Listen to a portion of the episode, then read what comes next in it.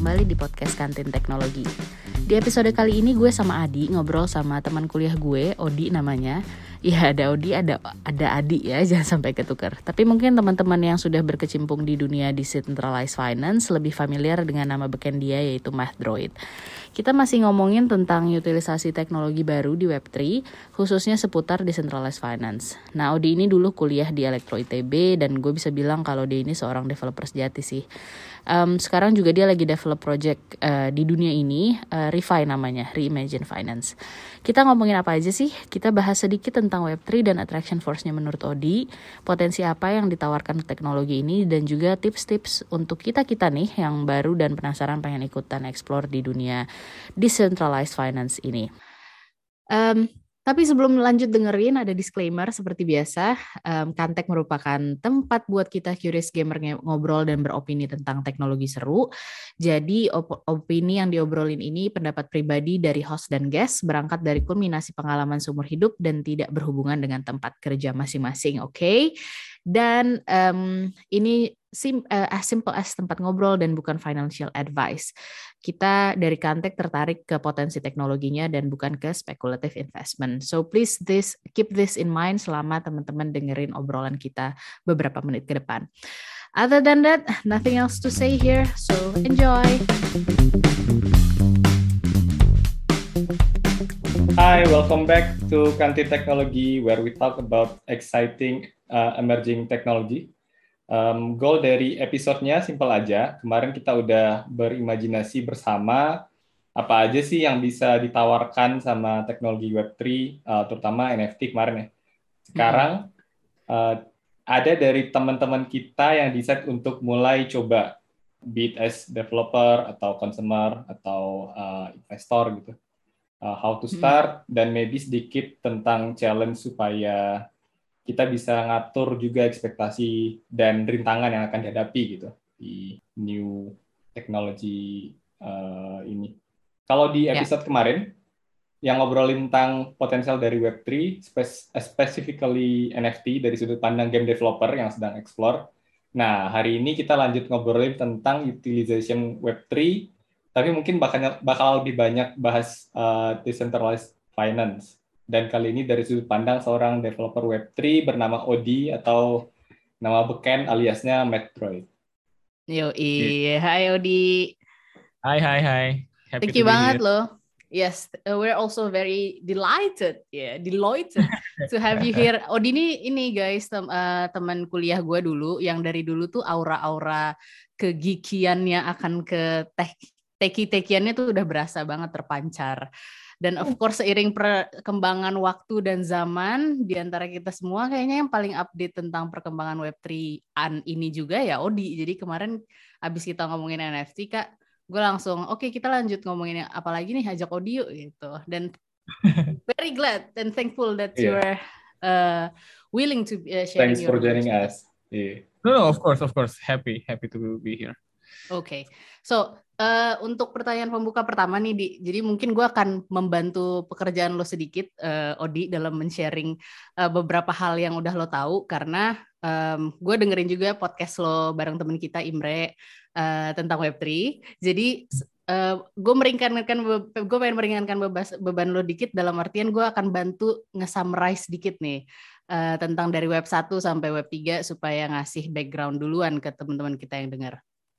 And um, by the way, uh, for your information, kita ngebayangin nih audiens kita ini uh, levelnya itu atau mostly adalah casual gamer yang karakternya itu lebih mendekati general public yang interested aja sama perkembangan teknologi. So uh, maybe ada beberapa yang advance uh, kayak lo yang kalau lo share ini di your Discord channel that I know, uh, mungkin ada beberapa dari sana yang dengerin, tapi uh, bear in mind juga ada orang-orang yang kayak gue yang kayak cuma tahu what is the jargon doang gitu kan. So, uh, let's begin. Jadi yang gue uh, tangkap dari cerita lo kemarin sama uh, Imre, um, web itu kan basically sesuatu yang sama seperti teknologi yang lain, sesuatu yang sangat evolve dan signifikan, signifikan banget berasa perubahannya. Uh, kita nggak tahu yang ada di sekarang nggak kebayang dari 10 tahun yang lalu dan 10 tahun yang lalu nggak kebayang lagi uh, dari 10 tahun yang sebelumnya kan kayak cerita personal lo dengan bokap lo. Um, nah, si web, kemudian perkembangan dari Web 1 ke Web 3 ini, si Web 1 itu yang gue tangkep adalah uh, bentuknya itu masih one way. Jadi orang-orang yang buka Web 1 itu mainly cuma jadi consumer, cuma basically bisa ngeliat isinya aja, tapi yang ngisi si website itu uh, coba baru baru bisa developer atau corporate yang punya resourcesnya. Dan uh, lo bilang juga banyak yang nyebut ini sebagai read only web si web one, right? And then berkembang jadi uh, web 2 di mana udah gue nangkepnya udah mulai jadi two ways, udah mulai uh, komunikatif yang kita yang consumer yang ngebuka website itu juga udah gampang banget untuk berpartisipasi. Udah user tuh udah bisa jadi creator of the content of the website. Dan berkembang yang tadi lo bilang read only web, sekarang udah jadi read and write um, hmm. website.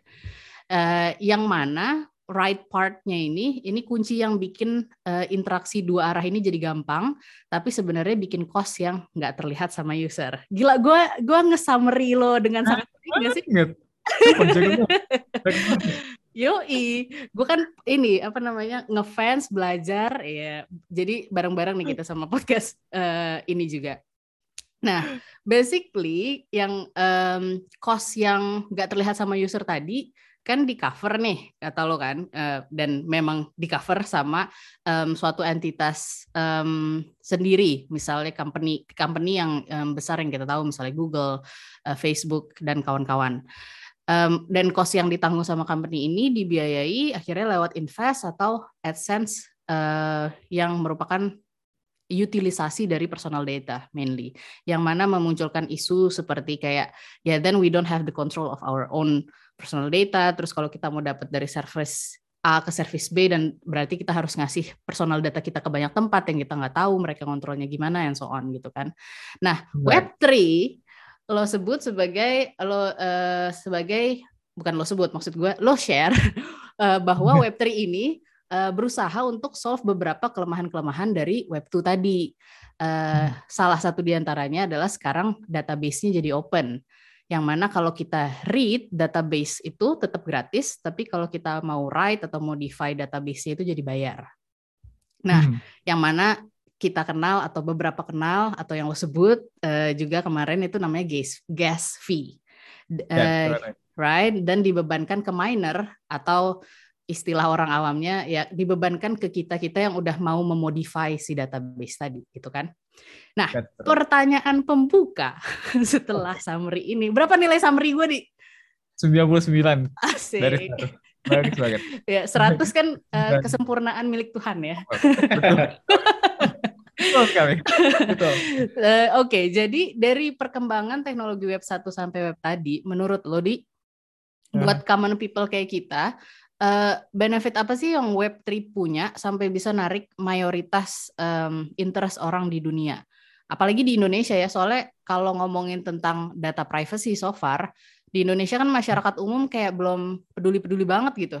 Ratusan juta KTP leak ya masuk berita, and then that's it. Nggak ada yang real action yang kita demand gitu loh ke pemerintah. Jadi maksudnya um, in some sense itu menunjukkan bahwa kita nggak peduli-peduli banget sama data privacy. Jadi kalau emang itu salah satu yang berusaha Web3 solve, itu kayak hmm, kayaknya apakah cukup bisa menyentil um, masyarakat awam untuk kemudian bergerak dan willing untuk take the gas fee tadi on my own gitu loh demi melindungi personal data. Atau ya itu in in one case ya uh, terkait personal data tapi kalau lo bisa highlight atau share um, utilisasi atau manfaat web3 di bidang lain juga boleh. Asik, asik. Ada hmm. beberapa aspek. Uh, jadi uh, gini, uh, ada beberapa aspek yang bisa bikin orang tertarik untuk um, pakai service di Web3. Yang hmm. paling gampangnya adalah gini. Pertama, uh, kita lihat dulu ke perkembangan internet ya di iya. awal-awal hmm. internet benar-benar dipakai untuk berkomunikasi aja. Kayak um, yang pakai apa sih institutions yang pakai kayak eh, perusahaan-perusahaan besar dan dia cuma dipakai untuk ngirim data dari suatu tempat yang jauh ke tempat yang lain. Hmm. um, benar-benar cuma ada info apa sih ini dipakai cuma buat sharing informasi, dipakai cuma buat apa namanya announcement atau misalnya um, kirim surat ke email, electronic mail, lain-lain dan adoptionnya nggak terlalu gede di saat itu. Di saat itu semua orang masih skeptis juga sama internet kayak ngapain sih kayak gini? Kita kita punya fax machine, kita punya telepon, kita punya radio, ngapain? Dan emang bener di saat itu um, internet bener-bener nggak ada gunanya in, in some ways. Kayak hmm. orang-orang bisa pakai alternatif lain yang lebih eh, lebih gampang, lebih enak atau ya apa pun itu. Kayak, kayak karena potensial dari internet sendiri belum ke unlock. Kayak kalau kita sekarang bayangin hidup tanpa internet it's impossible. Tapi hmm. di saat itu ya hidup tanpa internet ya bisa uh, masih banyak alternatif yang lain, masih banyak cara-cara um, yang lain. Yang pasti di saat-saat awal internet itu hanya dipakai oleh uh, builders, terus kayak orang-orang yang pakai buat apa namanya, buat efisiensi bisnis, buat apa pun itulah, yang dipakai buat hal-hal produktif, super produktif, itu aja. Hmm orang-orang masuk ke internet karena apa? Karena ya entertainment. Apalagi ya orang masuk ketika udah ada aspek yang fun, aspek yang bisa yang bisa relatable buat orang banyak, aspek apa namanya? Um, ya, ya itu aja sih menurutku eh, yang bisa menarik orang ke satu tempat ya kalau nggak life quality of life improvement minimal 10x kayak kayak kalau misalnya orang bilang startup kan kayak kalau mau bikin produk tandingan minimal harus 10x kan. Ini juga hmm. kayak gitu. Kalau misalnya kita mau bikin orang untuk memakai sesuatu benda yang baru, ya quality of life improvement-nya harus minimal 10 kali lebih baik. Dan ketika quality of life improvement-nya masih di satu kali atau dua kali, lima kali, orang masih agak hesitant buat pakai.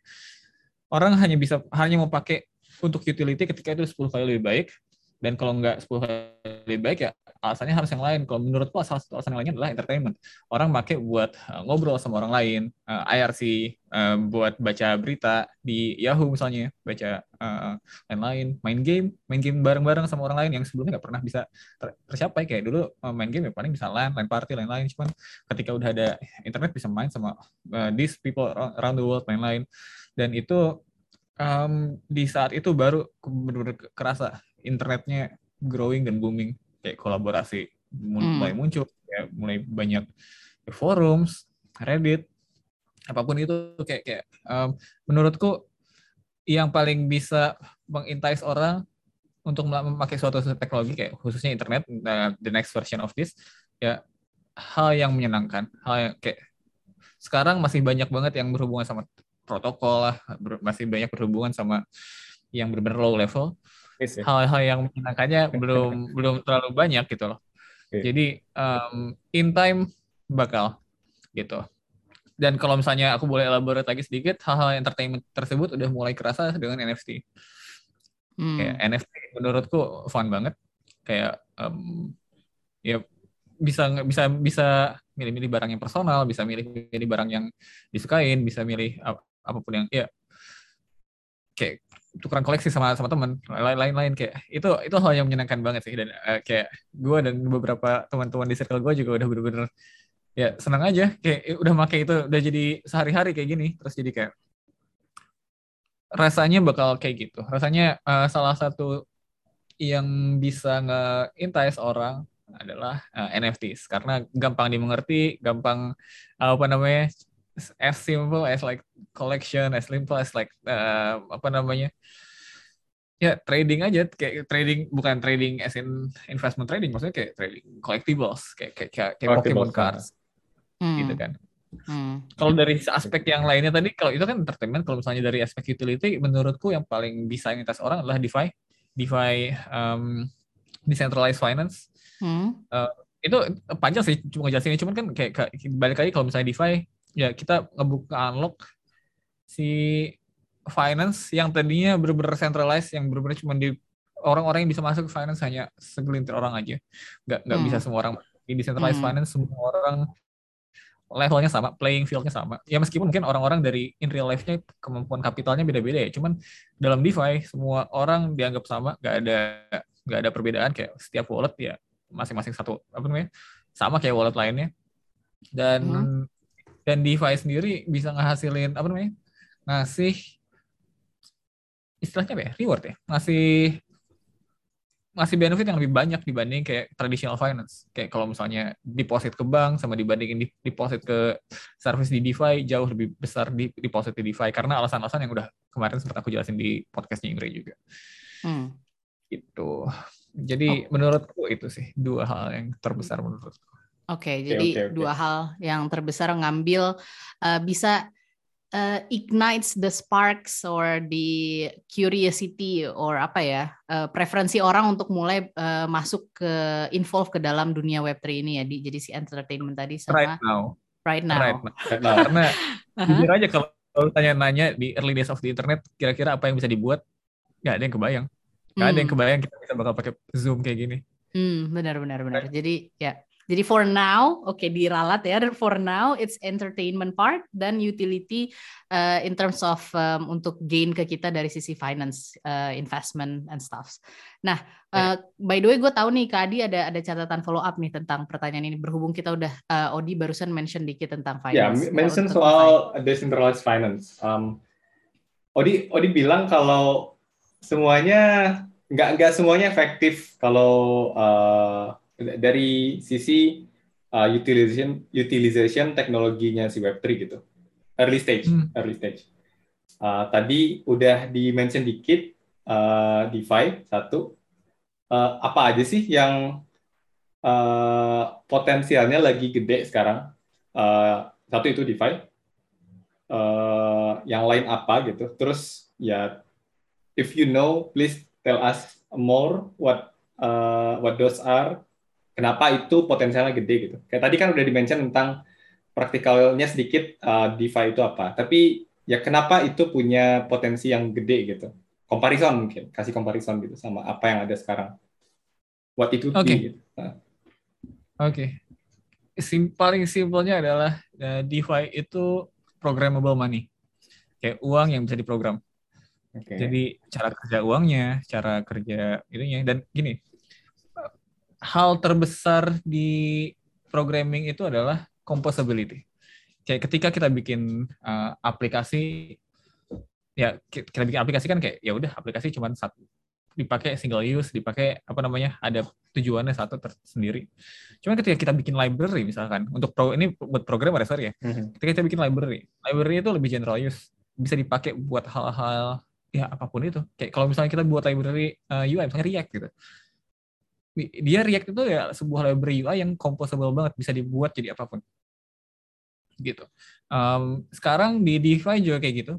Uang tuh bukan lagi single use doang bukan cuma buat bayar tukar tukar menukar. Okay, okay. Mm -hmm. si currency-nya gitu ya? currency-nya sendiri bisa diprogram gitu loh.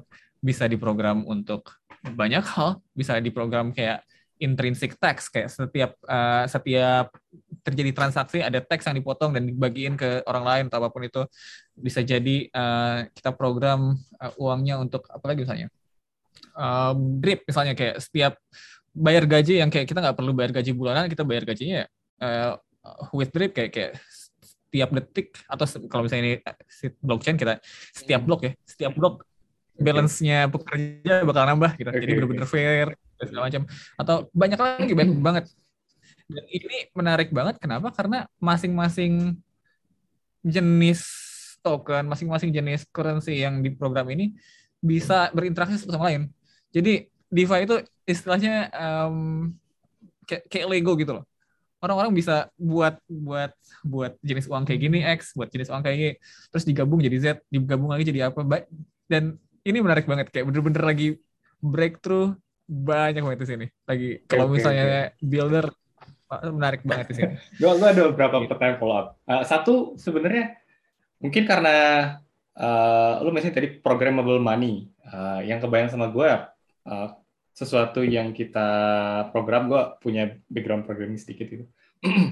um, program itu lebih jujur lah daripada manusia gitu. Corruption. What do you think about corruption?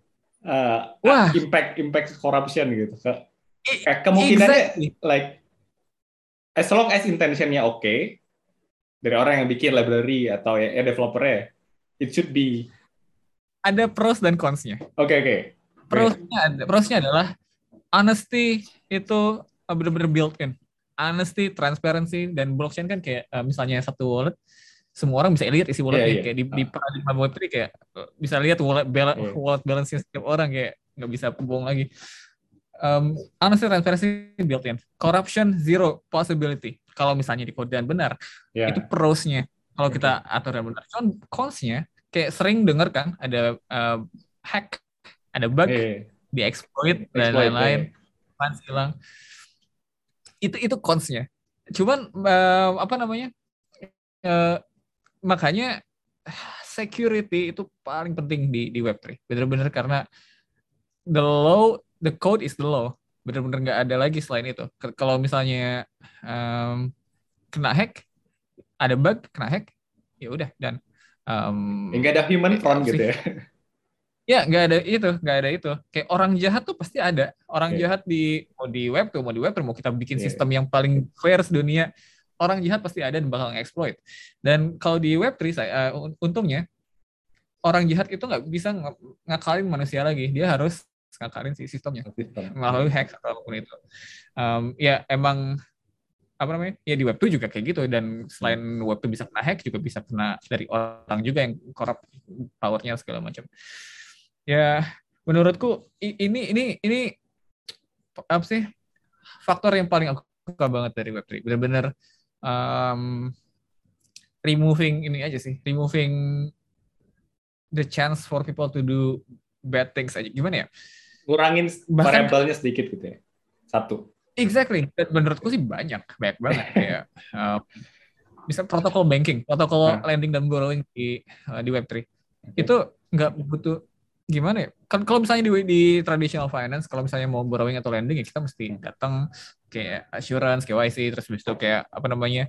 Ketika kita mau ditagih harus ada uh, kolektor segala macam.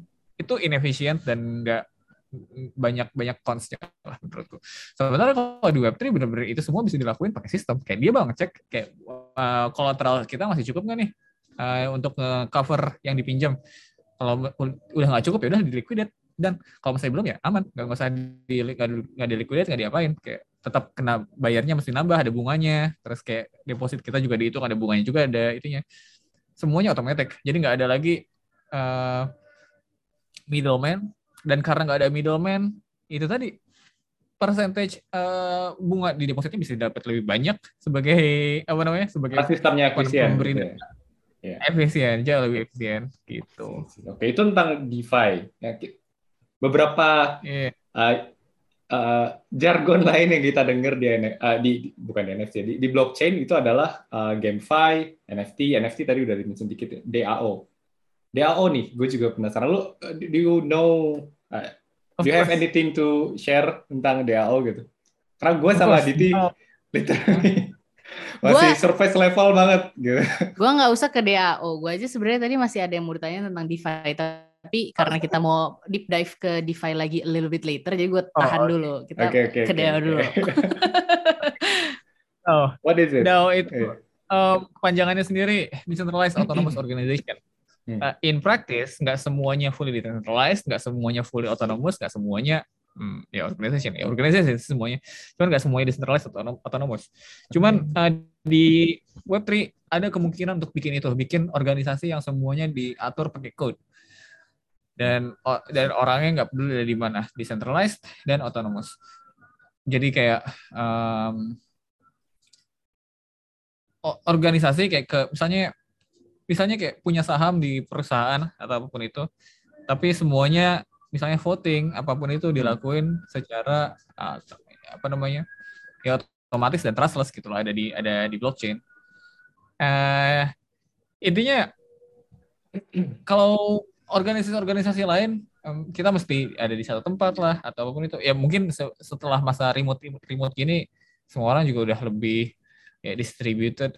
Cuman maksudnya decentralized di sini tuh lebih ke arah nggak ada leadership position Hmm. Gitu. Nggak ada nggak ada uh, structure piramid gitu-gitu.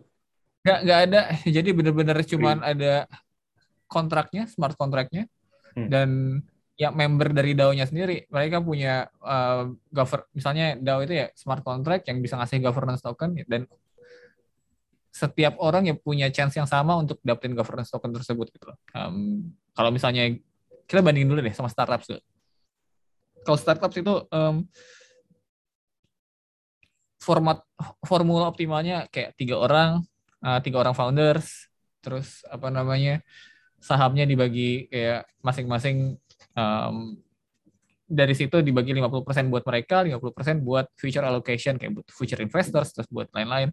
Sementara kalau di DAO sendiri yang format optimalnya adalah formula optimalnya adalah kayak ya founder tuh nggak ada kayak bener-bener cuman ada smart contract aja dan sama uh, ya member of the DAO-nya dan si share allocation-nya tersendiri kayak maksimal satu orang tuh tiga persen gitu. Uh, for example kayak yang pasti sedistributed mungkin se okay. se, se decentralized mungkin lah dan apa namanya uh, jadi semua voting semua apa benar-benar ditentuin sama uh, si organisasinya sendiri dan otonomus di sini ya karena ketik smart contractnya dikode supaya ketika dia nerima vote, ketika dia nerima apa ya dia cuma bisa ngelakuin hal yang udah disetujui tersebut gitu. Jadi benar-benar apa ya kayak kayak punya kayak kayak punya company bersama dan dia bakal jalan otomatis tanpa kita harus percaya satu siapa pun gitu. Tanpa kita harus percaya seorang CEO atau seorang hmm. atau sebuah organisasi. Tadi Karena, lu mention soal voting gitu. Mekanismenya kayak yeah. gimana tuh? Kalau misalnya gue pengen make government tokens gue untuk vote ke option uh, karena voting gue assume ada option gitu misalnya. Right right right right right. Voting. Um, nah biasanya kalau DAO kayak gini biasanya mereka ada sistem kayak proposal sistem misalnya namanya okay. snapshot.org misalnya. Mm-hmm. misalnya kita buat uh, buka snapshot.org kita lihat organisasinya apa mereka bakal ngasih apa namanya ya ada orang yang bikin proposal gitu dan mm-hmm. nanti bakal di vote bareng-bareng sama, sesuai sama jumlah token yang dipunya masing-masing gitu oh, okay, kayak token okay. gitu gitu jadi um, nanti ketika udah ke vote baru si organisasi bakal ngelakuin hal ngelakuin nge-execute si apa pun yang lebih apa pun itu. Ya, ya, kayak gitu aja. Intinya itu inti itu dasarnya DAO ya. Mm-hmm. DAO itu um, basicnya kayak gitu. Cuman DAO sendiri definisinya udah berkembang, gak cuma itu doang. Okay. Saat ini uh, DAO itu disebut untuk ya men, gimana ya cara ngejelasin DAO sendiri? DAO itu nggak kayak perusahaan, nggak kayak um, tim menurutku DAO sendiri lebih kayak negara gitu. Kayak kayak kayak mereka punya ada ada ada sistem government governance sendiri. Dan sistem governance-nya setiap DAO beda-beda gitu. Kayak mereka punya apa namanya sistem governance sendiri bisa bisa apa namanya uh, orang bisa voting buat ngelakuin sesuatu. Dan mereka punya treasury sendiri. Treasury-nya kayak ya treasury itu ya ya kumpulan uang aja ya, kumpulan funds ya, karena kan mereka um, kontraknya sebuah address juga dan bisa bisa dikirimin uh, funds dan lain-lain. Ya menurutku sih lebih ke arah DAO in the future DAO itu lebih bakal kayak negara-negara baru yang kecil-kecil. Mungkin malah okay, lebih besar okay, dari beberapa negara yang udah existing sekarang. Kita simplify as might be something yang nge-replace government gitu. Might be. Future looking. Mungkin yang setiap DAO tersebut kayak mereka beda-beda punya tujuan yeah. ya kayak depending. grup yang exactly exactly. Kayak mereka setiap DAO bakal punya vision yang beda-beda bakal punya purpose yang beda-beda. Kayak kemarin ada constitution DAO. Constitution DAO the sole purpose is to uh, by the apa namanya uh, constitution in auction di Sotheby kemarin. Ya terus ya tapi mereka gagal uh, dan akhirnya di dissolve DAO-nya tapi tokennya masih ada dan orang-orang um, speculate over the token price dan lain-lain. Tokennya masih jalan sampai sekarang, meskipun DAO-nya udah nggak ada. Gitu. Dan ada banyak banyak macam-macam DAO lain kayak um, dari Y Combinator dia bikin Orange DAO. Orange DAO itu kumpulan orang-orang Y Combinator yang apa namanya? yang tertarik di Web3. Nah, terus kemarin aku ada developer DAO, developer DAO itu ya, kumpulan si web, web developer dan kita ya itu itu aja kayak kayak, kayak organisasi besar dan bikin dan punya satu purpose dan kayak yeah. kita bikin proposal buat ya intent intinya bisa bisa jadi beda-beda gitu intinya itu ya decentralized yeah. autonomous uh, organization literal di di di di uh, namanya itu sebenarnya pretty self explanatory ya tapi ya itu tadi Betul. intent intent masing-masing organisasi bisa jadi beda-beda Sip, sip. Betul, betul. Makanya agak sulit membuat ngejelasinnya karena karena nggak exactly company, nggak exactly startup, yeah. dan nggak lebih kayak lebih kayak government lah Oke, okay, hmm. sip sip. Kita terlalu udah terlalu banyak bahas DAO nih. Enggak, enggak apa-apa, enggak apa-apa. Gue tuh bukan bukan ngangkat tangan karena pengen ngingetin ke daleman, justru gue ngangkat iya. tangan karena gue interested to ask something. Jadi by okay. the way, semakin gue diem tadi gue seneng banget loh, di lo makin mengelaborate, berusaha memberikan um, perbandingan di dunia nyata hmm. gitu. Tadi di awal penjelasan, gue ini mewakili pendengar kita yang awam ya by the way. Di awal penjelasan gue ngiranya oke okay, DAO ini kayak bank gitu kan, yang ngurusin si DeFi. And then lo uh, elaborate further, enggak juga. Ini juga bisa jadi kayak si company apa pun kayak misalnya startup tadi. And then lo elaborate lagi bisa jadi kayak negara.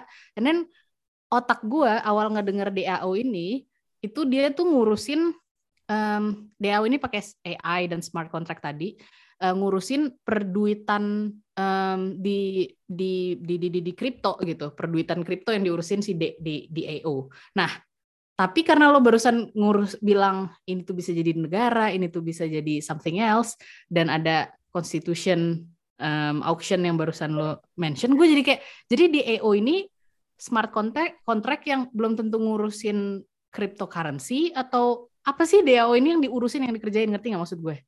Ngerti ngerti ngerti uh -uh. ngerti. Ngerti apa pun itu nih apa pun itu. Kayak kayak kita mau bikin DAO tentang apa pun juga bisa. Kayak mau bikin DAO untuk uh, apa ya for example ya.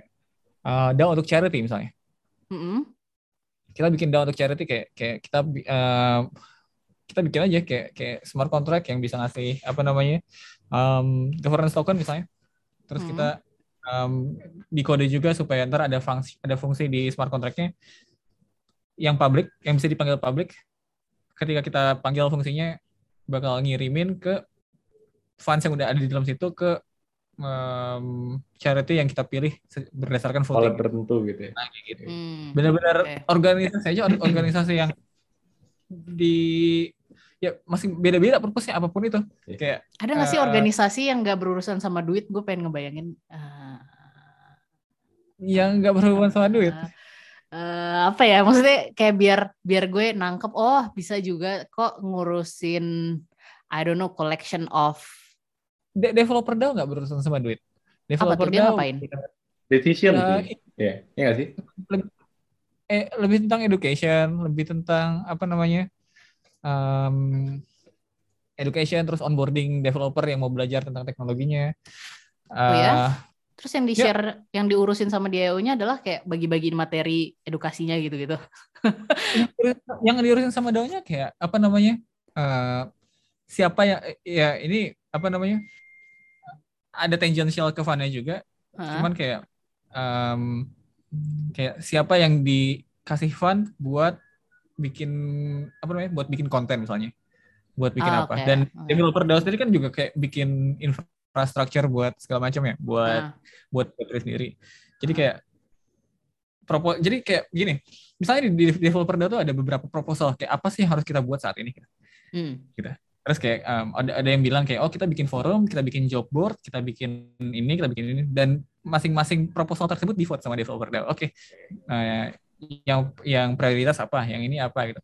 Hmm. Dan yang menarik adalah si organisasi ini ya organisasi yang punya uh, punya purchasing power bisa bisa bisa bisa nge, bisa ngasih funding bisa ngasih apa pun itu bisa ya powernya gede tanpa harus nge-incorporate di satu tempat mana pun gitu Kemudian kayak kayak mm. organisasi nggak nggak nggak harus ada leadership nggak harus ada HQ-nya gitu oh, yeah.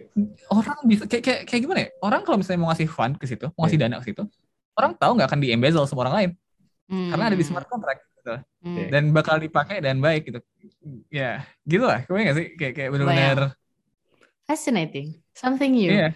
ini harusnya something... kayaknya uh, abis ini deh di. Abis episode ini ntar kita ngobrol lagi tentang Deo yeah, gitu yeah, ya. Oke, okay. Terus tadi gimana lo per, uh, balik ke pertanyaan Kak uh, Adi lo udah sempat nanya tentang DeFi, mengapa itu um, potensinya gede, terus bahas sedikit tentang DAO. Balik lagi mau ke next question atau masih ada yang pengen lo elaborate Kak? Good, oh, good kalau dari gua. Uh, very interesting sih di, di DeFi, DAO, NFT udah sempat kita bahas di episode sebelumnya gitu. Hmm, oke. Okay. Jadi jadi topik besar nanti. Oke, okay, jadi jadi uh, thank you Odi uh, apa namanya penjelasannya sedikit tentang DeFi and IO DAO tadi. Uh, cuma buat gue mau follow up sedikit ke bagian DeFi karena gue tahu itu sesuatu yang lagi lo uh, mainly um, kulik ya di kehidupan uh, nyata. Jadi gue pengen uh, nanya dong di sebagai gue nih misalnya um, yang mulai interested dan pengen ikutan ngulik-ngulik uh, juga atau pengen belajar contribute gitu ya. Gimana sih caranya ikutan um, contribute uh, di kategori atau di project ini atau di project yang sifatnya DeFi. Um, gak harus gue sih, maksudnya gue cuma pengen tahu buat yang dengar um, cara contribute sebagai user uh, atau consumer point of view atau cara contribute sebagai developer tuh kayak mana gitu. Oke, okay, dari uh, as a user dulu ya, paling hmm. uh, pada pernah punya kripto nggak sih? Sayangnya gue mah belum, makanya gue belajar dulu sampai pada, pada gue, gue sempat coba-coba mining gitu. Pakai PC coba coba coba hmm. yeah. pernah trading crypto di exchange kak belum belum. Gue belum. Belum pernah tapi udah tahu caranya. Yeah. oke. Okay. nah uh, kalau at least kalau udah kayak gitu udah, udah gampang sih. Tinggal menurutku step paling awalnya adalah bikin wallet. Bikin wallet itu uh, gampang. Kalau bikin, bikin wallet tuh ini dia menurutku DeFi itu bagusnya karena ini kayak setiap orang bisa punya bisa bikin wallet tanpa restriksi apa pun. Nggak bisa nggak perlu eh, nggak ada restriksi umur nggak ada restriksi based on uh, gender atau apa pun yang lain. Semua orang yang bisa punya akses ke komputer bisa buat wallet secara gratis gitu loh. Kayak bener-bener bikin wallet tuh sesimpel ngeren satu komen aja di komputer kayak um, kalau misalnya pernah bikin apa namanya SSH key sama persis sama ini cuma generate private key sama public key doang habis itu um, dapat satu wallet address yang bisa dipakai untuk DeFi dan apa pun yang lain nah, hmm. nah intinya step pertama adalah bikin wallet dan hmm. masukin uh, cryptocurrency atau aset ke ke wallet, ke wallet address tersebut jadi kalau hmm. misalnya udah bisa pakai uh, crypto exchanges coba dikeluarin di withdraw. Jadi jangan jangan cuman trading kayak buy low sell high atau apa namanya uh, long atau short. Yang cuma kayak gitu di exchange doang. Tapi kayak actually kalau misalnya beli beli misalnya beli Ethereum for example ya. Mm-hmm. beli Ethereum coba tarik withdraw. Tapi bukan ke bank withdraw ke address Ethereum yang tadi udah dibikin gitu loh. Jadi ntar um, asetnya actually ntar bakal ada di wallet masing-masing gitu ini justru kan gini ya ini ini eh, enaknya kripto tuh ini menurutku yang bikin ini freeing for a lot of people karena se semua aset yang dipunyain itu yang yang bisa kontrol cuman yang punya private key-nya. Maksudku adalah kayak kalau misalnya aset misalnya eh, Diti, Diti punya Ethereum di walletnya. Hmm. Ada yang bisa narik itu gitu loh. Gak ada CEO-nya Ethereum, gak ada. Gak ada customer support Ethereum yang bisa narik fundnya atau nge-refund. Yes. Yang gak bisa, gak ada. Asetnya benar-benar cuma ada di wallet lo doang dit dan uh, nanti ketika udah tarik dari dari exchange ke wallet person wallet personal sendiri nanti bisa dipakai untuk koneksi ke beberapa dApps decentralized application intinya kayak kayak nanti banyak lah di web di di web udah banyak kayak bisa pakai buat swapping token di Uniswap bisa pakai buat tadi lending di Aave bisa pakai buat uh, yield farming di Reaper lain-lain kayak. Hmm, intinya okay. intinya kriptonya tolong ditarik dari exchange masukin yeah. ke wallet sendiri so, coba cobain. kenapa tuh? Kenapa kalau uh, kenapa harus tertarik dari exchange? Karena nggak bisa konekin aplikasi aplikasi nggak bisa connect ke exchange aplikasi bisa connectnya ke ke, ke wallet, wallet address personal iya ke wallet personal gitu. exchange-nya maksudnya cuma buat yang um, invest pada umumnya kan invest uh, tradisional invest beli. atau bukan Betul, centralized exchange kayak kalau boleh sebut merek Binance, Toko Crypto, Pintu, lain-lain. Iya, iya, oke, oke. Iya. Jadi maksudnya uh, pindahin dari si traditional platform tadi untuk pakai si duitnya untuk beneran punya the the the the the, the Ethereum and other cryptocurrency di wallet gitu. Kan. Beneran kan? bisa Supaya, kita pakai kalau udah yeah. ada di wallet kita gitu. Ya uh, sih? Crypto yang dipegang sama centralized exchange itu bukan punya kita. Iya, Kriptonya masih masih centralized exchange ya gitu. -huh. Paham. Oke, okay, itu dari sisi si um, uh, user and atau consumer point of view, your advice to uh, these people buat gue mungkin yang abis ini bakal mencoba itu uh, cobalah punya mulai punya si Ethereum-nya sendiri di wallet ya. Open our exactly. wallet. Yeah. and just, then just explore, wallet. yeah, and then start explore from there. Nah, kalau Hmm. dari sisi developernya gimana di? honestly sama kayak gitu juga persis Em, ambil ambil itunya atau kalau mau sekalian sambungin walletnya ke testnet misalnya. Jadi di di Ethereum sendiri ada ada beberapa jaringan. Jaringan pertama mainnet yaitu utamanya kayak satu Ethereum yang sekarang dari berapa 2.600 dolar. Dan ada beberapa testnet. Testnet itu buat nyoba-nyobain aja buat jadi kayak bisa minta Ethereum dari provider tes, Ethereum testnet gitu. Bisa itu ntar bisa dipakai buat eh, misalnya bikin-bikin nge-deploy smart contract testing terus apa namanya ya nyoba-nyobain platform lain-lain gitu. Jadi kayak kayak kalau misalnya di apa ya kalau misalnya di real life kayak production side sama staging side gitu. Hmm. ini juga ada kayak gitunya kayak kayak ada ada production environment ada testing environment gitu.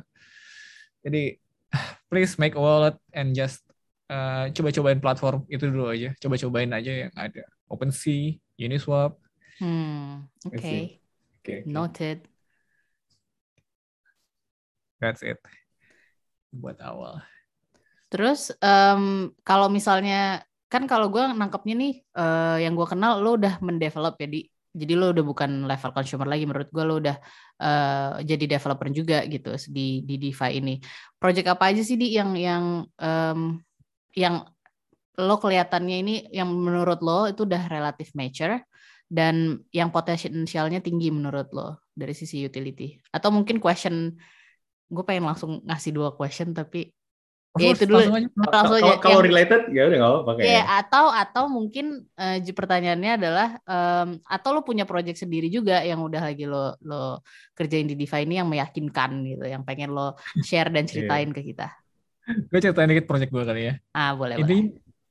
Em, di DeFi sendiri itu kan banyak banget em, tempat buat naruh uang, misalnya kayak tempat deposit eh, uang yang ngasih yield paling banyak, misalnya kayak em, bayangin naruh uang, em, uangnya dalam dolar ya, Mm-mm. uang dalam dolar ditaruh terus dapat APY 50%.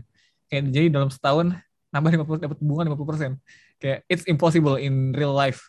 Kayak in traditional finance it's impossible, tapi it's it's possible di apa namanya? di di DeFi. Kenapa Ya. kayak efisien dan dan itu semua ada di kodenya gitu loh. Kayak nggak bisa di-cheat, nggak ada siapa pun yang bisa cheat. Kayak emang dapat aja segitu tiba-tiba dapat 50% kayak bayangin nabung tahun depannya dapat 50% ekstra. It's it's it's unheard of in real life kayak nggak nggak nggak almost nggak mungkin. Cuman sayangnya itu semua masih terlalu opaque, terlalu apa ya namanya? Terlalu susah diakses sama orang biasa. Kebayang, Hmm. ya kan? Ya, Biasa mau tahu opportunity itu dari mana?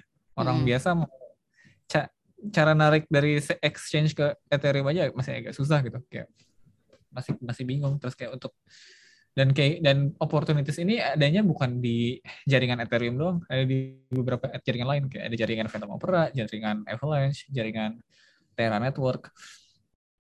Nah, Hmm. em, di sini ada opportunity di mana em, ada gap di mana orang yang belum tahu DeFi Mm-mm. dan DeFi-nya sendiri yang bisa ngasih uh, puluhan bahkan miliaran persen APY. Ada beberapa pro- protokol yang bisa sampai kayak quadrillions percentage APY. Bayangin itu itu unreal, but it's it is there. Um, um, dan apa namanya? Ya intinya orang tuh nggak bisa mengakses these opportunities, these financial opportunities. Dan di Hmm. sini aku buat project namanya Refi. Refi Mhm. itu um, itu istilahnya farming as a service, yield farming as a service. Jadi Mhm. setiap token yang setiap token refi yang dibeli sama orang itu bakal dikenain pajak. Dikenain pajak saat ini pajaknya 12%. 12% paj- jadi misalnya kalau beli saya beli 10.000 refi bakal dapat 8.800 refi. Uh, nah, bagian dari pajak itu diapain? Bagian dari pajak itu dimasukin ada yang dibalikin langsung ke user lain yang megang kayak reflection, ada yang dipakai buat apa namanya treasury sama buat liquidity pool itu itu next. Cuma yang pasti dari dari teks tersebut kita tim refi bakal pakai itu buat yield farming di these places kayak kita bakal taruh di um, stablecoin farm di Terra Network yang tadi bisa ngasih 50% APY. Kita bisa taruh di apa namanya um, beberapa opportunity lain kayak di Phantom, di di beberapa um, Scream atau apa pun itu lah. Bisa kita bisa taruh di these projects. Kita dapetin uh, huge percentage of APY dan nanti uang yang tadi di teks tersebut bakal grow kan, bakal bakal naik terus. Dan nanti ketika apa namanya? Ketika udah naik ketika udah uh, kita dapetin return dari yieldnya, profitsnya bakal dibalikin lagi ke user sesuai sama percentage of refi yang mereka punya. Jadi for example, misalnya Diti, misalnya lo beli refi uh, satu satu persen of the whole total supply of refi gitu. Hmm. Kayak misalnya beli saham perusahaan satu persen anggap gitu. Hmm. Nanti profit dari si farmingnya itu bakal dibagiin lagi ke semua pengguna refi kan nanti yeah. lo bakal dapat satu persen dari si hasil farming tadi gitu loh. Mm. Jadi it's, it's exactly like a company kayak mm. yang bayar dividen ke, yeah. ke fund, fund manager jadi ya. Iya dan apa dan tapi kita bakal ngelakuin itu periodically gitu loh jauh lebih okay. cepat daripada company jauh lebih transparan dan itu dilakuin semua pakai smart contract jadi enggak hmm. okay, okay. ya gitu lah.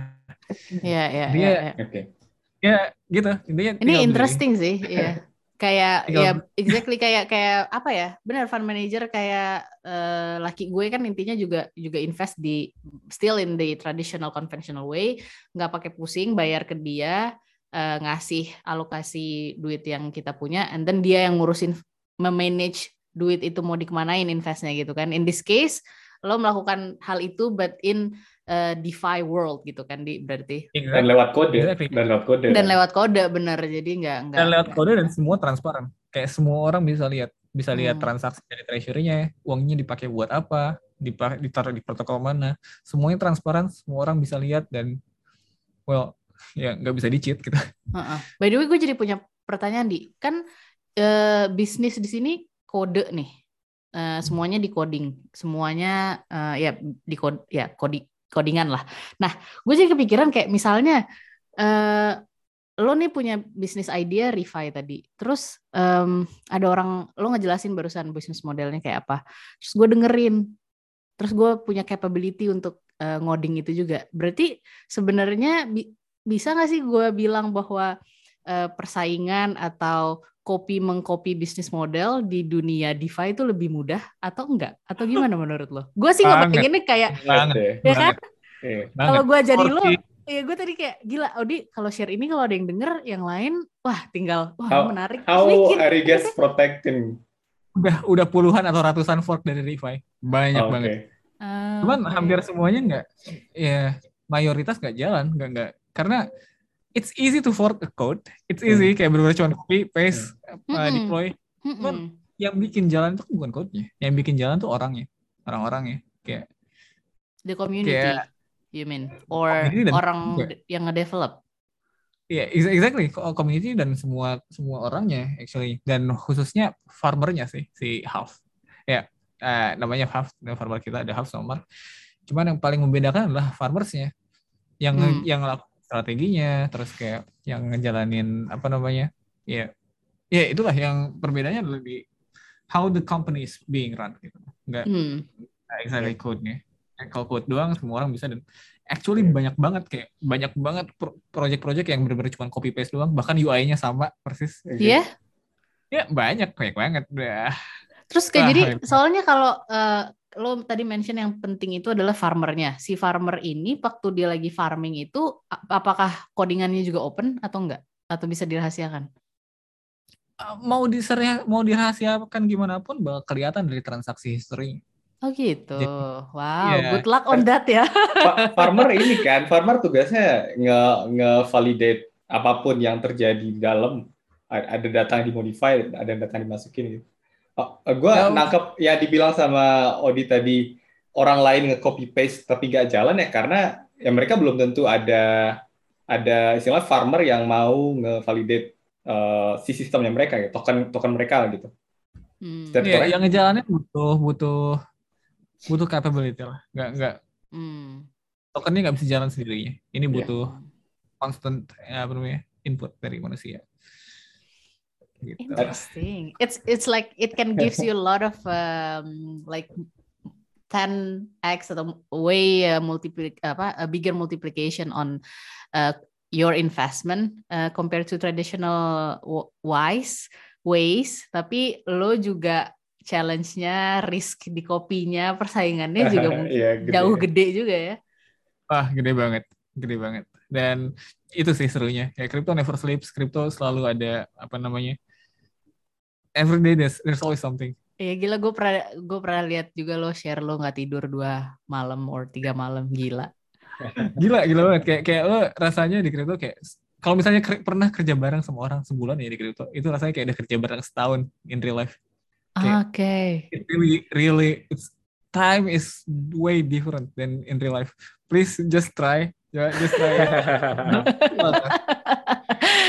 thank, thank you loh di. Lo uh, meskipun waktu lo sangat berharga gue tahu uh, lo perlu again with your team uh, monitor your refi your project tapi lo masih willing untuk share di sini.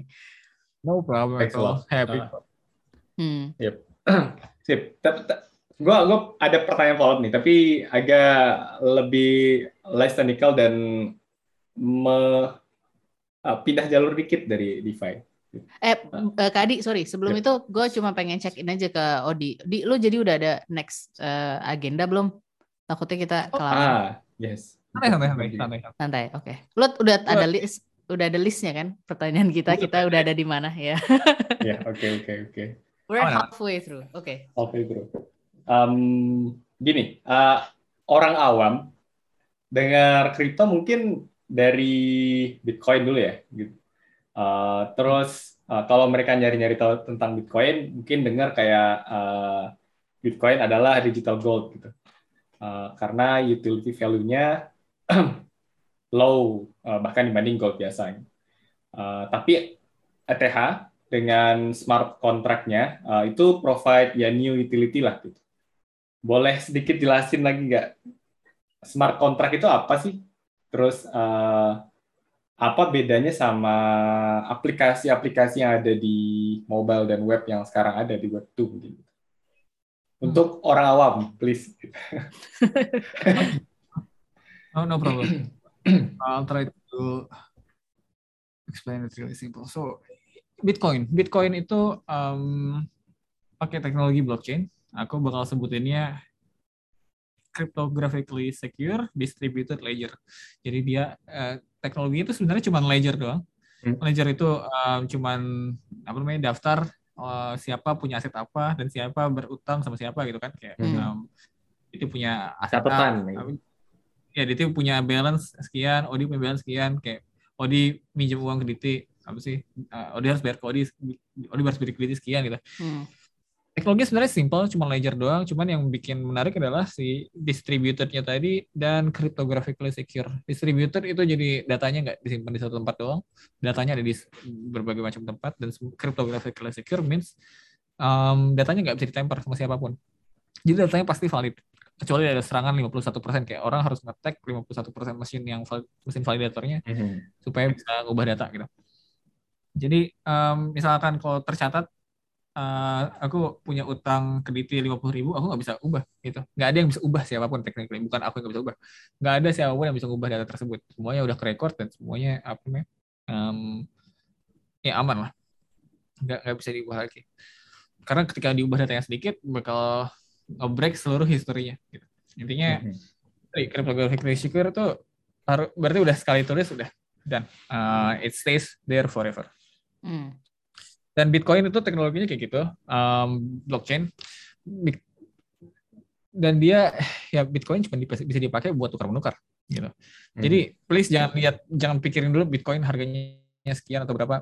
Bitcoin tuh ya sistem buat tukar menukar kayak kalau misalnya punya satu Bitcoin, saya Diti punya satu Bitcoin dan terus bis itu Diti bayar ke ngirim uang ke aku, ngirim 0,5 Bitcoin ke aku, nggak ada yang bisa ngubah itu. Kayak 0,5 Bitcoinnya udah pindah ke walletku, wallet Bitcoin tinggal 0,5, dan that's it. Nah hubungannya sama harga, harga itu ya gimana ya? Harga itu ya gimana orang mau ngenilai harganya aja kayak kayak it's I don't know it's it's something beyond my understanding juga kayak price how how people price things dan lain kayak it's just uh, market being market kayak terserah market mau hargain satu bitcoin itu berapa. Dan, cuman ya, balik lagi bitcoin cuma bisa ngelakuin itu bitcoin cuma bisa ngelakuin transaksi antara satu sama lain di networking bitcoin dan um, ya bitcoin cuma bisa di, di um, apa sih bitcoin cuma bisa di generate dari proses mining mining itu yang ngevalidasi transaksinya Nah, gimana cara orang bisa dapat Bitcoin? Ya Bitcoin harus dibeli sama orang dari orang biasa beli ke miner gitu kan. Ya berarti lewat exchange atau berarti lewat sesuatu kayak exchange nggak supply Bitcoinnya ke uh, miner nggak supply Bitcoinnya ke exchange, orang biasa beli Bitcoinnya dari exchange. Dan di situlah price appreciation terjadi. Jadi Bitcoin itu benar-benar cuma bisa apa ya orang orang cuma bisa transaksi di Bitcoin dan juga cuma bisa jual beli um, in, in real life money with Bitcoin gitu. Traditional money ke Bitcoin. Cuma dua itu doang bisa dilakuin. Um, sekarang orang bilangnya Bitcoin adalah store of value SOV lain-lain. Um, and that's true Bitcoin itu benar-benar cuman ya another currency yang bisa dipakai buat transak satu sama lain di networknya dia dan uh, ya ya dia yang mulai ini semua gitu. Nah Ethereum unlock sesuatu yang lebih dari itu. Uh, Ethereum di networknya Ethereum selain bisa ledgernya Ethereum selain bisa ngetrans ngetransaksi apa sih Ethereumnya ngirim ngirim setengah Ethereum misalnya aku ngirim hmm. setengah Ethereum ke DT lain-lain di networknya itu juga bisa ngelakuin uh, ngejalanin program gitu. Gitu. Jadi di ya. networknya Ethereum selain bisa transaksi antara satu user ke user lain juga bisa ngejalanin program yang di kode dalam sebuah smart contract. Gitu. Jadi smart contract itu adalah program yang jalan di networknya Ethereum. Itu kayak kayak apa ya? Istilahnya kayak kayak server lah. Kayak kalau misalkan kita um, programmer bikin API server. Programmer bikin API aku jelasin kayak gini nggak apa kan? Kayak ngejelasin nggak apa nggak apa nggak apa. nggak apa. Programmer bikin API server. API server itu jalan di mana sih? Um, ya kalau misalnya lokal ya local host gitu. Cuman ketika udah di deploy jalannya di mana? Ya di sebuah server, sebuah server misalnya kita pilih misalnya di uh, Singapura, di uh, US atau misalnya kalau kita mau pakai serverless itu servernya ada di beberapa tempat. Cuman actually ada di beberapa ya di beberapa mesin. Beberapa physical location gitu ya Iya, iya, iya. Ya, semua kode juga harus di physical location. Even even in smart contracts. Nah, si smart contracts ini juga kayak gitu aja, kayak kode, kayak server yang apa namanya? Yang bisa yang yang jalan di Ethereum blockchain. Jadi um, dia bakal kodenya dia bakal jalan di setiap komputer validator Ethereum gitu, miner Ethereum bakal ngejalanin si eh, kode-kode si smart contract ini juga, gitu. Jadi kode si smart contract ini lokasinya juga distributed, gue kayak kayak kayak kayak smart contract ini kayak server aja, kayak kayak kode server, ya, cuman kita taruh di networknya si Ethereum. Instead of kita taruh di AWS, instead of kita taruh di hmm. Azure, macam. Smart contract ini kayak kayak itu. Kode kode server yang ditaruh di network Ethereum. It's itu yang terdekat yang bisa aku jelasin. Dan hmm. karena dia smart contract interest itu dia dia kena aturan-aturan main di blockchain kayak tadi immutability nggak bisa diubah datanya terus apa namanya uh, ya ada banyak lah banyak apa sih kayak kayak data yang bisa disimpan cuma sekian biji dan lain-lain dan ya udah gitu it, it, smart contract itu cuma sesimpel itu doang jadi kayak kayak bikin server tapi ditaruhnya di EVM network gitu di Ethereum virtual machine. Hmm. Dan tetap, ya. Kenapa? Dan udah gitu aja sih. Oke. Okay. Kali dia mau follow up atau gue soalnya gue mau nanya lanjut. Kalau gue sih lumayan hmm. paham, coba Diti deh tanyain. Kalau gue, uh, kalau penjelasan Odi kebayang dalam dalam buat ngebayangin uh, entity atau visualization mind mappingnya kebayang tapi hmm. sebenarnya kalau di gue sih udah lebih um, kebayang dari sisi fungsinya ya jadi hmm. maksudnya hmm. oh kalau udah ada smart contract it's no longer tentang si value-nya si ETH atau si cryptocurrency doang tapi dia udah bisa dimanfaatkan dengan uh, ada bisa ngasih value tambahan ke value currency itu sendiri dengan ngasih utility tax dan uh, misalnya tadi kayak ngebagi taxnya ngebagi uh, share-nya, ngebagi this and that yeah. yang sebebas-bebasnya lo mau ngedit si smart semua contract token itu semua token yang di Ethereum gitu kayak gitu kayak um, misalnya kita bikin mau bikin token yang kita buat adalah smart contractnya smart contract dari token tersebut kayak hmm. kita bikin kodenya kayak kalau misalnya ditransfer apa yang terjadi kalau misalnya yeah. yang buatnya siapa aja terus kayak yeah. um, behaviornya kayak gimana itu dikode dalam smart contract gitu ya dan ya udah gitu gacha sih. gacha paham gua jadi sistemnya paham kayak uh, udah jago nih sistemnya running on top of uh, ETH gitu ya si, si hmm. Betul, ya? networknya ETH Hmm. Nah, unlocking a lot of possibilities. Mm, yeah. exactly. Nah, tapi um, ETH tuh kan gimana ya? Kalau gue ngelihatnya, again correct me if I'm wrong, gue ngelihatnya ETH ya another currency aja. Maksudnya uh, masih banyak yang lain juga gitu. Jadi pertanyaan gue adalah uh, banyak banget sekarang smart contract platform yang uh, katanya akan nyaingin ETH. Nah itu gimana sih cara evaluasinya? Uh, menurut lo di ada nggak sih smart contract uh, platform yang punya potensi untuk ngalahin ETH gitu. Blockchain blockchain lain kayak misalnya. Yeah. Um, of course selalu ada kayak innovation bakal selalu ada. Kayak ketika Bitcoin ada terus ada Ethereum kan orang juga awalnya skeptical terus kayak mm. ya ternyata menurutku personalnya menurutku Ethereum ya jauh uh, lebih lebih lebih digital money dibanding Bitcoin gitu. Mm. Pasti pasti improvement bakal selalu ada. Kayak kalau misalnya ada Ethereum Ethereum killer atau apa pun itu ya mungkin mungkin ada aja cuman yang pasti semua kan ada trade offnya ya kayak kebanyakan dari mereka juga um, sebenarnya sama persis kayak Ethereum kodenya cuma di fork diganti beberapa parameter gitu kayak kayak hmm. si Avalanche itu kan cuma ganti parameter cat doang. Um, apa ya misalnya?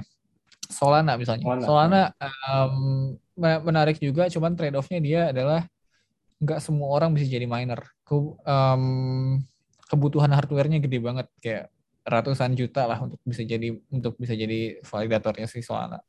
Dan it, selain itu terus kayak networknya sering mati kayak karena mereka mereka murah, mereka nggak ada gas fee. Cuman uh, bukan karena nggak ada gas fee, kayak karena ketika gas fee-nya udah melewati satu titik tertentu, dia bakal di cut off, orang nggak bisa pakai. Dan kemarin ketika lagi down tiga hari, um, beberapa tiga orang hari. That's yeah. a long time kan for like digital. Okay. Iya. It, it, it is, it is, it is forever. Dan kayak yang unacceptable menurutku adalah itu bikin orang banyak yang liquidated. Kayak mereka um, istilahnya apa ya, ya kolateralnya liquidated. Kayak mereka punya uangnya buat bayar utangnya gitu ya. Hmm. cuman mereka nggak bisa karena si networknya lagi mati. Hmm. ba adalah banyak trade off lah.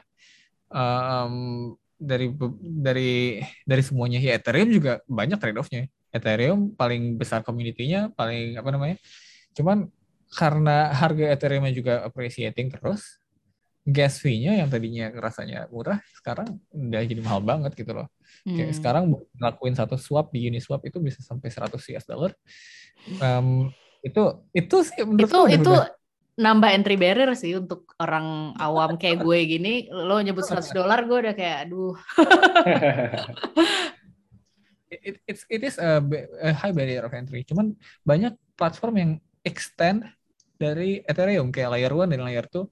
Um, layer two misalnya kayak sorry layer one dulu misalnya kayak Phantom Opera. Menurutku itu chain chain yang bagus banget. Dia dia nggak bilang dia adalah Ethereum killer ya. Dia works alongside Ethereum. Bisa kita hmm. bisa mindahin uang, bisa mindahin aset dari chainnya Ethereum ke chainnya si Phantom Opera ini. Dan dia murah, murah banget dan cepat banget juga gitu loh um, banyak improvementsnya lah. Cuman nih, mereka belum belum se-mature Ethereum, belum itu. Cuman aku sendiri jauh lebih suka pakai naruh uang aku di sana dan swapping swapping di sana karena murah banget, virtually nothing gitu. Kayak setiap swapping cuman kayak 0,2 sen gitu. 0,2 hmm. dolar sorry, 0,2 dolar, 0, sekian dolar. Bener-bener nggak kerasa. Hmm. Um, ya gitu, itu layer one. Layer two juga ada beberapa banyak yang kayak networknya extend networknya yang extend Ethereum cuman currency utamanya tetap Ethereum gitu itu menarik juga. Layer itu ada Arbitrum Optimism. Ada yang berbasis zero knowledge. Zero knowledge teknologi juga bagus banget keren banget.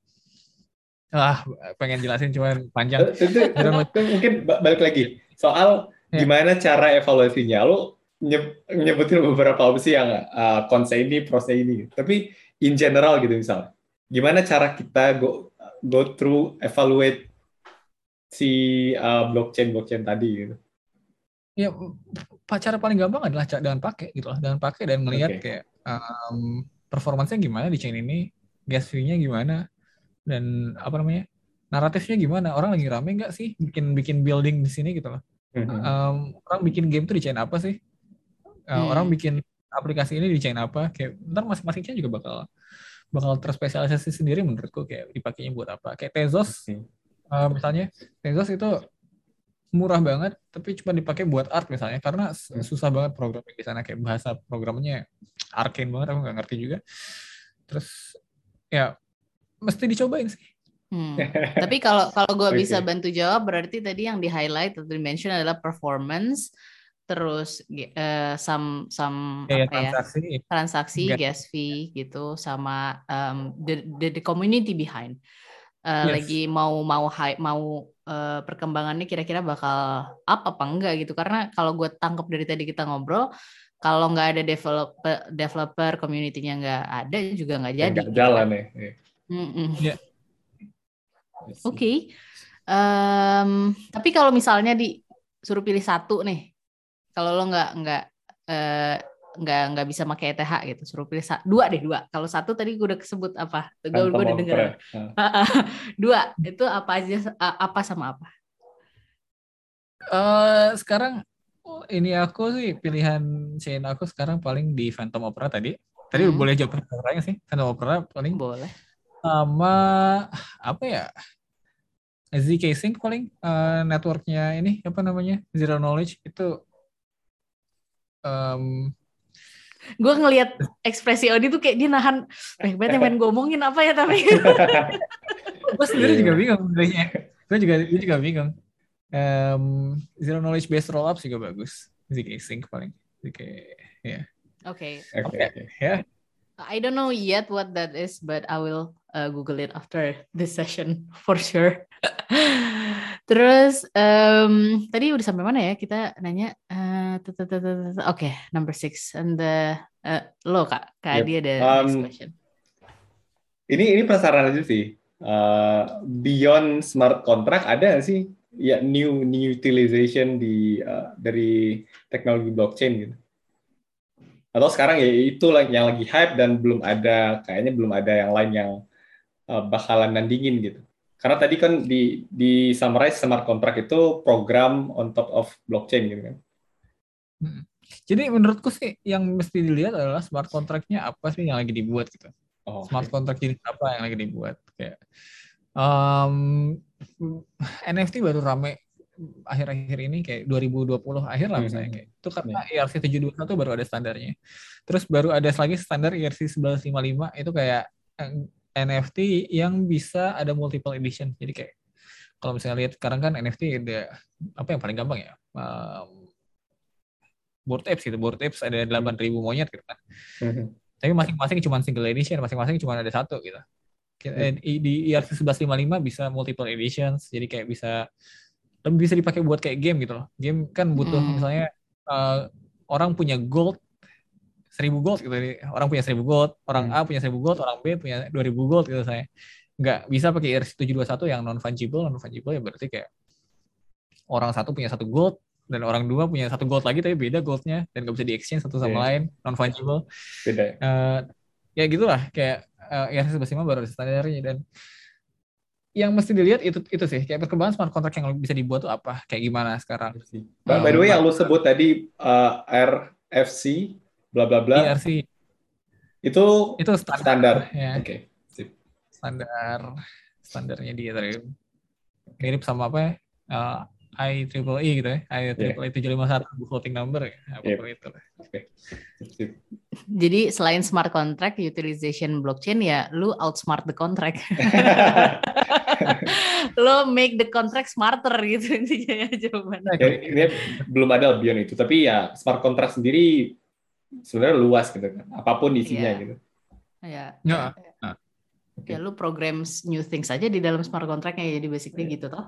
Di sini ketika lo punya sistem yang apa namanya uh, Turing komplit lo bisa buat apa pun kan gitu. Yeah. Dan EVM komplit kayak. Mm. Nah tapi tapi that relates. Gue punya pertanyaan ini yang mana relates back to um, apa namanya um, kita sebagai yang mau contribute tadi atau mau main um, main main main is that a right word? Ya, mau apa ya? Ya mau explore, nyemplung, uh, nyemplung di DeFi. Kalau hmm. sebagai si user on or consumer, misalnya misalnya meng, um, um, um, um, um, ngikut suatu project uh, sejenis refi gitu, refi Lodi gitu. Kalau kalau sama Odi, insya Allah gue percaya gitu kan. Tapi misal, tapi uh, evaluasi gue adalah kenapa percaya? Eh karena dia teman gue dan gue tahu uh, kapabilitas Odi gitu kan misalnya. Tapi buat teman-teman yang denger nih, in general, kalau what would you advise to us people yang mau uh, jadi user untuk ter, uh, terhindar biar nggak kena rug pull gitu, terutama di DeFi. I see, I see ada banyak toolsnya sebenarnya. Hmm. Um, toolsnya apa namanya? Iya, aku juga uh, lupa juga namanya apa. Cuman yang penting banyak juga toolsnya buat ngecek apa namanya. Pertama mesti dilihat dulu kayak kontraknya, uh, kodenya ada kode scam nggak, ada kode yang bikin apa namanya? Misalnya ada aja smart contract yang bisa orang bisa beli token tapi nggak bisa dijual lagi gitu. Kemarin ada kan gitu, hmm. bikin token gitu. Iya. orang bisa beli tapi bisa dijual ada kontrak yang apa namanya buat apa uh, cuy kalau bisa dibeli nggak bisa dijual orang bisa beli ntar uangnya masuk ke dalam si ini kan. Uh-uh. terus apa namanya? Terus habis itu apa namanya? Ya intinya yang bisa jual cuma yang bikin kontrak gitu. Habis itu ketika harga udah naik yang punya yang punya kontrak jual punya dia dan orang lain stuck aja nggak bisa ngapa-ngapain. Orang cuma bisa beli doang. Berarti ini emang emang nargetin orang-orang yang nggak baca kontrak iya. benar-benar gitu ya? Emang inten oh. intentionally malicious gitu ya? Intentionally malicious. Uh. baik, baik banget kayak gitu. Um, terus apa namanya uh, ya mesti baca kontraknya kalau misalnya nggak bisa baca kontraknya nggak bisa baca kodenya bisa lihat dari audit orang bisa lihat code, code auditing kayak misalnya kalau project-project yang legit atau trying to be legit mereka hmm. bakal ngelakuin audit third party audit dan hmm. kita bisa lihat aja reportnya kayak gimana ini aman atau enggak gitu hmm. atau kalau mau lihat lagi liquidity-nya lock atau enggak kayak misalnya um, kita kita bisa aja sih datang ke websitenya ngelihat ini liquidity-nya di lock nggak misalnya or si pemilik projectnya bisa narik liquidity yang kapan pun nggak gitu. Eh, di revise sendiri saat ini liquidity-nya lock 6 bulan, mungkin bakal di extend lagi nanti. Um, cuman ya siapa aku kalau misalkan aku mau narik liquidity-nya tuh nggak bisa gitu. Selama enam bulan ini liquidity masih ditaruh di tempat lain dan dan kekunci gitu. Hmm. Noted. Oke. Okay uh, baca kontrak ya, Bo. Jadi nggak cuma eh kontrak menjadi jauh lebih penting ya by the way di sini nggak bisa yang cuma oke okay, I accept and agree gitu kan. oke, okay, uh, eh, terus apa namanya? Um, itu itu I think uh, that's all the questions that we have um, regarding DeFi sih. Kecuali Kak, Kak Adi ada lagi pertanyaan tentang DeFi. Oh, sama ini sih kan Kak, barusan pertanyaan gue tentang tentang kita yang mau main untuk jadi user consumer. Kalau untuk gue cuma mau highlight aja sih basically kalau karena tadi kan goal podcastnya untuk mencari tahu apa yang kita bisa lakukan sekaligus juga tahu challenge-challenge-nya. Barusan itu uh, challenge untuk user yang mau bermain dan tips audio untuk menghindarinya. Uh, sama gue mau highlight challenge buat jadi um, developer adalah um, persaingan di di uh, dunia DeFi ini cukup tinggi ya kayak yang tadi Odi bilang. Dan hmm. tapi oh karena tadi lo udah ngasih tips untuk uh, user gimana tips untuk overcome uh, challenge-nya user, ada nggak di tips untuk uh, developer untuk uh, overcome the challenges? Apa ya? Um, long story short, jangan bikin token lah, capek. Canda, canda, canda, canda. banget sih. Ya. Aku bersama The weight ya. of the sword. aku sih, aku suka banget. Aku apa namanya, jual focus yeah. banget. Aku um, orangnya emang satu suka community, satu dua suka teknologi. Terus apa namanya, bikin token kayak gini benar-benar fulfilling banget buat aku. Benar-benar kayak aku in apa sih deep banget sama teknologinya dan juga deep banget sama community-nya. Cuman kayak ini kalau misalnya mau bikin token kayak bukan buat semua orang gitu loh, benar-benar bukan It will be orang. challenging ya. Hmm. It is very challenging dan karena karena apa? Karena di Web3 sendiri kan kayak semua orang tuh bukan cuma consumer doang, mereka consumer sekaligus investor gitu loh. Iya. Jadi Iya. orang-orangnya jauh lebih demanding, orang-orangnya jauh lebih apa namanya ya expect a lot dari hal yang gini deh. Misalnya pernah freelancing kayak orang yang bayar mahal buat freelance gitu, orang yang bayar, Hmm. bayar mahal tuh biasanya malah malah santai. kayak, Malah santai. "Oh, Iya. kan orang-orang yang bayarnya uh, maunya nego lain-lain itu malah yang paling ribet gitu kan, malah paling Mm-mm. paling Yes. Um, yes. banyak "Nah, gini kayak dan di kripto itu exaggerated 100 times gitu loh bener-bener yang um, yang belinya gede bener-bener nyantai banget kayak oke gitu satu Hmm. terasa kayak Hmm. orang-orang yang juga demand-nya parah banget kayak demanding banget gitu loh. Hmm. Eh, nggak semua orang bisa kena pressure-nya gitu loh kayak kayak aku sih aku sih suka pressure aku suka challenge eh, di community-nya sendiri Hmm. Terus kayak itu kalau misalnya mau launch a token ya, cuman kalau misalnya mau develop in general sih uh, buat overcome challenge-nya ini banyak banget facetnya, banyak banget um, perkembangannya. Lagi banyak banget breakthrough di mana pun, di segi mana pun, di sisi DeFi, di sisi um, chains-nya sendiri, di sisi NFTs, di sisi DAOs, di sisi GameFi. Just pick one, I guess. Jangan nggak usah mak- gimana ya nggak usah terlalu lama ngeliatin dari sidelines just pick Mhm. one build something and ya udah have fun aja fun banget kok honestly Asik. Oke. Asik. eh, gue em, apa namanya? Kita kan tadi udah bahas eh, dari yang general, Web3, Web eh, one, two, terus eh, deep dive dikit ke DeFi, terus teknologi smart contract-nya eh, dan lain-lain.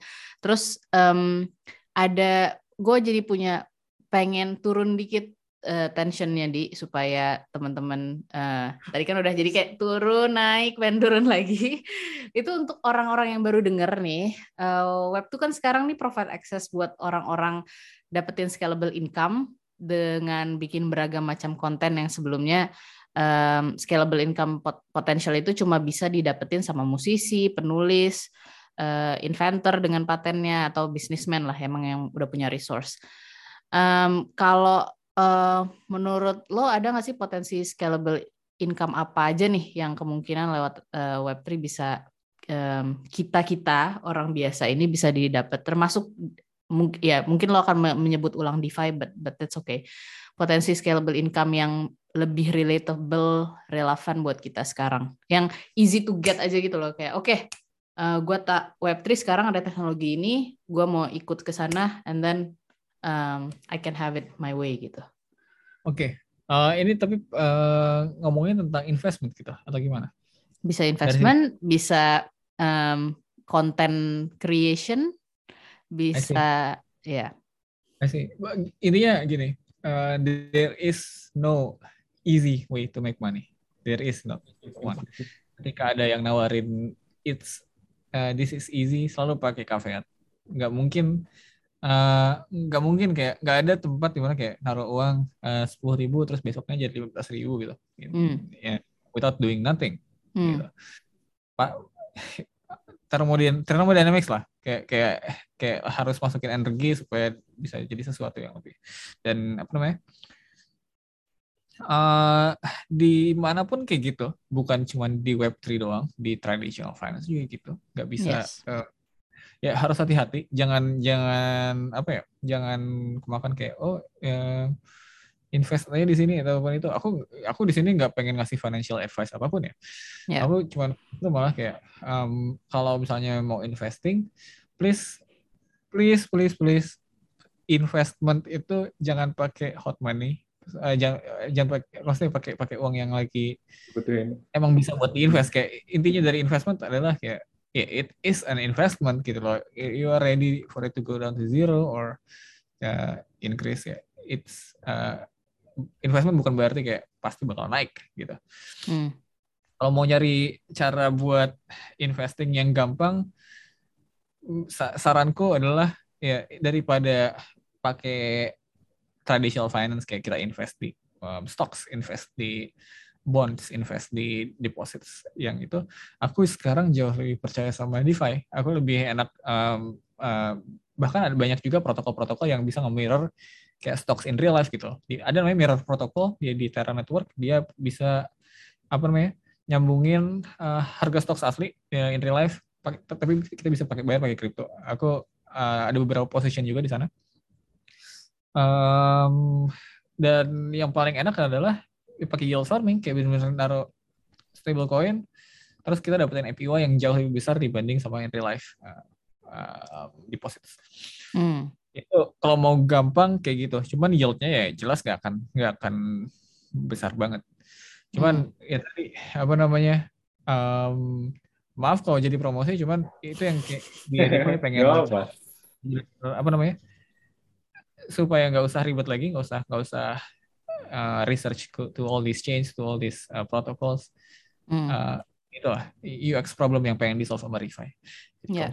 So so that's in terms of um, investment, finance investment di yeah. di sini. Kalau yang kayak nggak tahu sih, udah kepikiran atau ada nggak sih, uh, udah ada teknologi atau platformnya atau belum? Kayak misalnya maksud gue tuh, gue nanya itu tadi kayak yang banyak banget membooming di Web 2 ini itu basically kan content creator YouTube uh, uh, video maker um, yes. beauty influencer this that gitu kan nah itu udah ada padanannya belum kira-kira di Web3 atau how would you imagine that kalau belum ada uh, dengan adanya Web3 bukan berarti Web2 jadi nggak ada jadi um, beberapa service beberapa itu mungkin tetap bakal cocok di Web2 hmm. kayak itu kayak itu menurutku bakal tetap ada Cuman hmm. mereka bakal integrate beberapa Web3 stuff. Um, gimana ya? Banyak sih, banyak banget opportunities yang ada di Web3. Kita sekarang benar-benar lagi lagi fase experiments. Orang jenis kreator apa pun kayak penulis, um, artist, coder, semua bisa bikin sesuatu. Kayak saat ini yang paling yang lagi rame eh, NFTs, NFTs karena art ya, karena bisa um, ya bikin apa pun gitu actually. Kayak coder juga bisa bikin hal yang menarik. Um, artis juga bisa bikin hal yang menarik.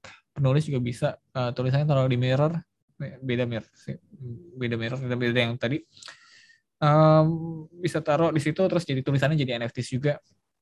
Music producer juga bisa. Lagi lagi banyak banget um, breakthrough di situ juga. Kayak kayak how how people can apa ya make money from their contents Hmm. Cuman again ini susah banget. Bukan bukan susah ya, bukan susah banget ya. Bukan aku bukan pengen discourage, cuman please this is something new. Jangan kepikiran kayak mau jual NFT itu kayak kayak jual barang di cara lama kayak bukan kayak Tokopedia. Ini ini exactly the opposite enggak. Tokopedia ada ada platformnya yang bisa buat ngiklanin, ada yang bakal konekin ke ini. Di Web3 nggak ada. Ini benar-benar kalau misalnya kita mau buat sesuatu yang terhubung sama audiensnya kita sendiri Hmm. Menurut saranku sih eh, kalau misalnya emang pengen create content di Web3, ya buat audiensnya dulu gitu loh. Buat buat audiens yang suka sama apa yang kita buat, uh, engage, bikin komunitasnya dulu, bikin bikin grupnya dulu, baru bisa uh, launch pelan-pelan. Kayak banyak semenjak Gozali kemarin, mm-hmm. banyak banget yang nanya ke aku kayak, ini kok NFT ku nggak kejual-jual ya? Kayak Ya karena emang nggak kayak gitu sistemnya. Nggak bisa kita cuma taruh doang terus berharap ada yang jual. Nggak bisa yeah. kita terus pasang iklan gitu. Nggak, nggak kayak yeah. gitu. Bukan. Mm -hmm. how it goes. Kayak benar-benar hubungannya peer to peer antara creator dan art dan kolektor langsung gitu. Ya. Yeah. Jadi itu yang harus dibuat dulu gitu lah. Ya. Ya layaknya gitu. yang web 2 yang ada sekarang juga uh, creator influencer apa pun relation dia sama um, follower dia dulu yang harus kebentuk sehingga orang mau nonton dan dengerin dia. In this case berarti kalaupun uh, a creator decide untuk mindahin uh, digital art atau kreasinya ke NFT, ya dia harus build itu juga sehingga ada followernya yang mau beli art dia itu di dalam NFT gitu kan berarti ya.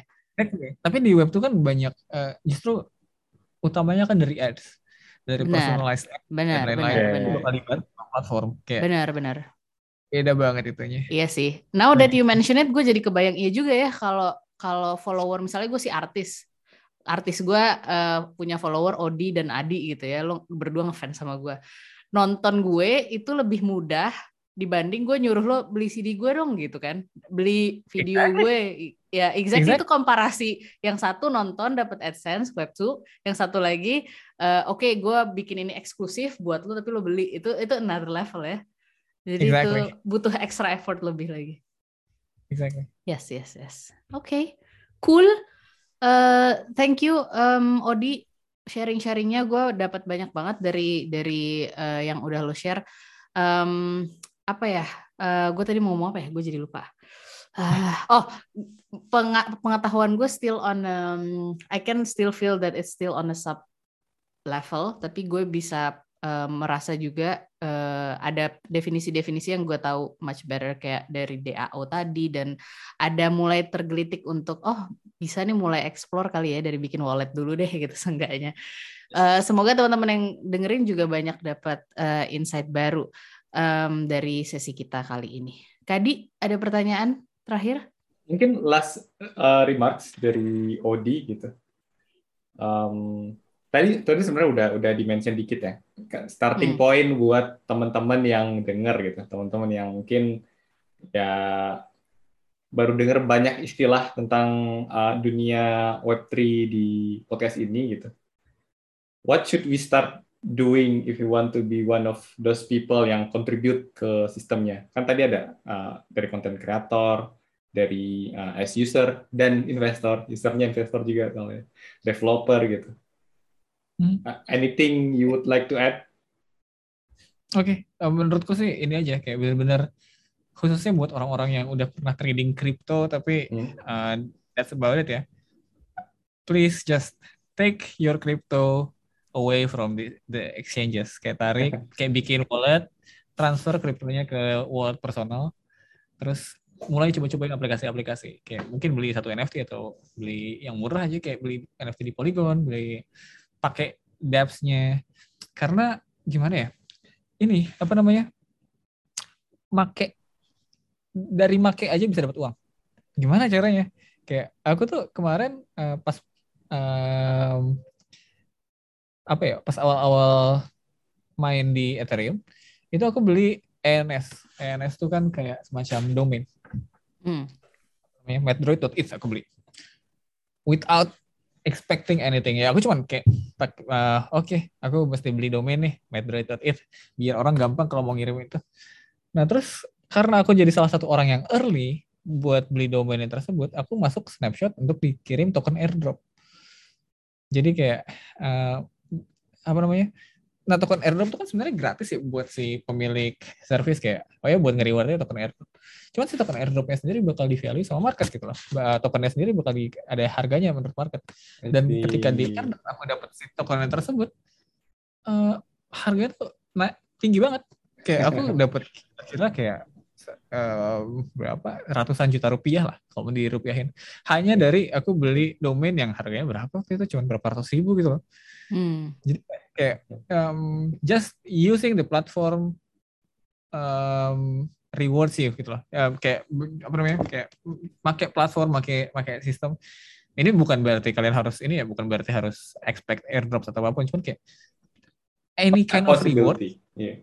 Any kind of rewards itu ada impact langsungnya secara financial. Karena that's exactly uh, how it works gitu. That's exactly what the what the cryptocurrencies are gitu kayak, kayak benar-benar Iya, okay. ada ada financiality langsung. Pindahin, pokoknya pindah yang udah mulai trading pindahin dari exchange ke wallet pribadi kalian. Gitu. Dan start using dApps gitu ya. Yep. Just yeah. explore. Oke, okay, thank you so much Odi um, buat sharing-sharingnya uh, eh, gue mungkin suatu uh, di masa yang akan datang akan juga melakukan itu, mengeksplor wallet. Uh, buat gue sih gampang ya tinggal reach out ke IG-nya Odi, tapi buat teman-teman yang lain um, kalau mau reach out ke Odi juga bisa lewat IG-nya. Lo masih at mathdroid kan di? Apa ada? I know. Masih. Oh ya, yang ganti kayaknya user eh yang ganti kayaknya nama Instagram lo nya ya. ya. Iya. Oke, okay, at mathdroid. Terus kalau mau join Discord ada linknya nggak sih, Di? mathdraw.id slash discord. Oke, okay. so that's it. Kalau teman-teman mungkin ada yang mau reach out uh, lebih lanjut ke Odi nanya-nanya. You're lo welcome kan? Totonya enggak lagi. Dan di okay. Twitter ya? Oh ya, Dengan Twitter. handle yang sama. Yap, yap, Metroid juga itu. Oke. Okay. Oke, okay. Sip sip. Uh, yep, thank you buat teman-teman yang udah dengerin podcast ini. Uh, let us know what you think uh, apa yang menarik, apa yang setuju, apa yang nggak setuju gitu. Karena ya blockchain bisa jadi sesuatu yang polarizing sebenarnya kan ya. um, apa yang pengen didengar lebih uh, jauh uh, lewat sosial media kita di Instagram uh, di @kantinteknologi. Yes. Gitu. Oke, sampai segini dulu ngobrol-ngobrol kita. Mungkin di next episode kita sama Odi bisa ngomongin DAO, DAO Maybe. lebih lanjut, atau atau ngomongin tentang uh, smart contract atau blockchain lain kayak zero knowledge tadi, ya kan? So stay tune ya teman-teman. Sampai jumpa lagi Yuk, di episode Sampai jumpa. Thank you.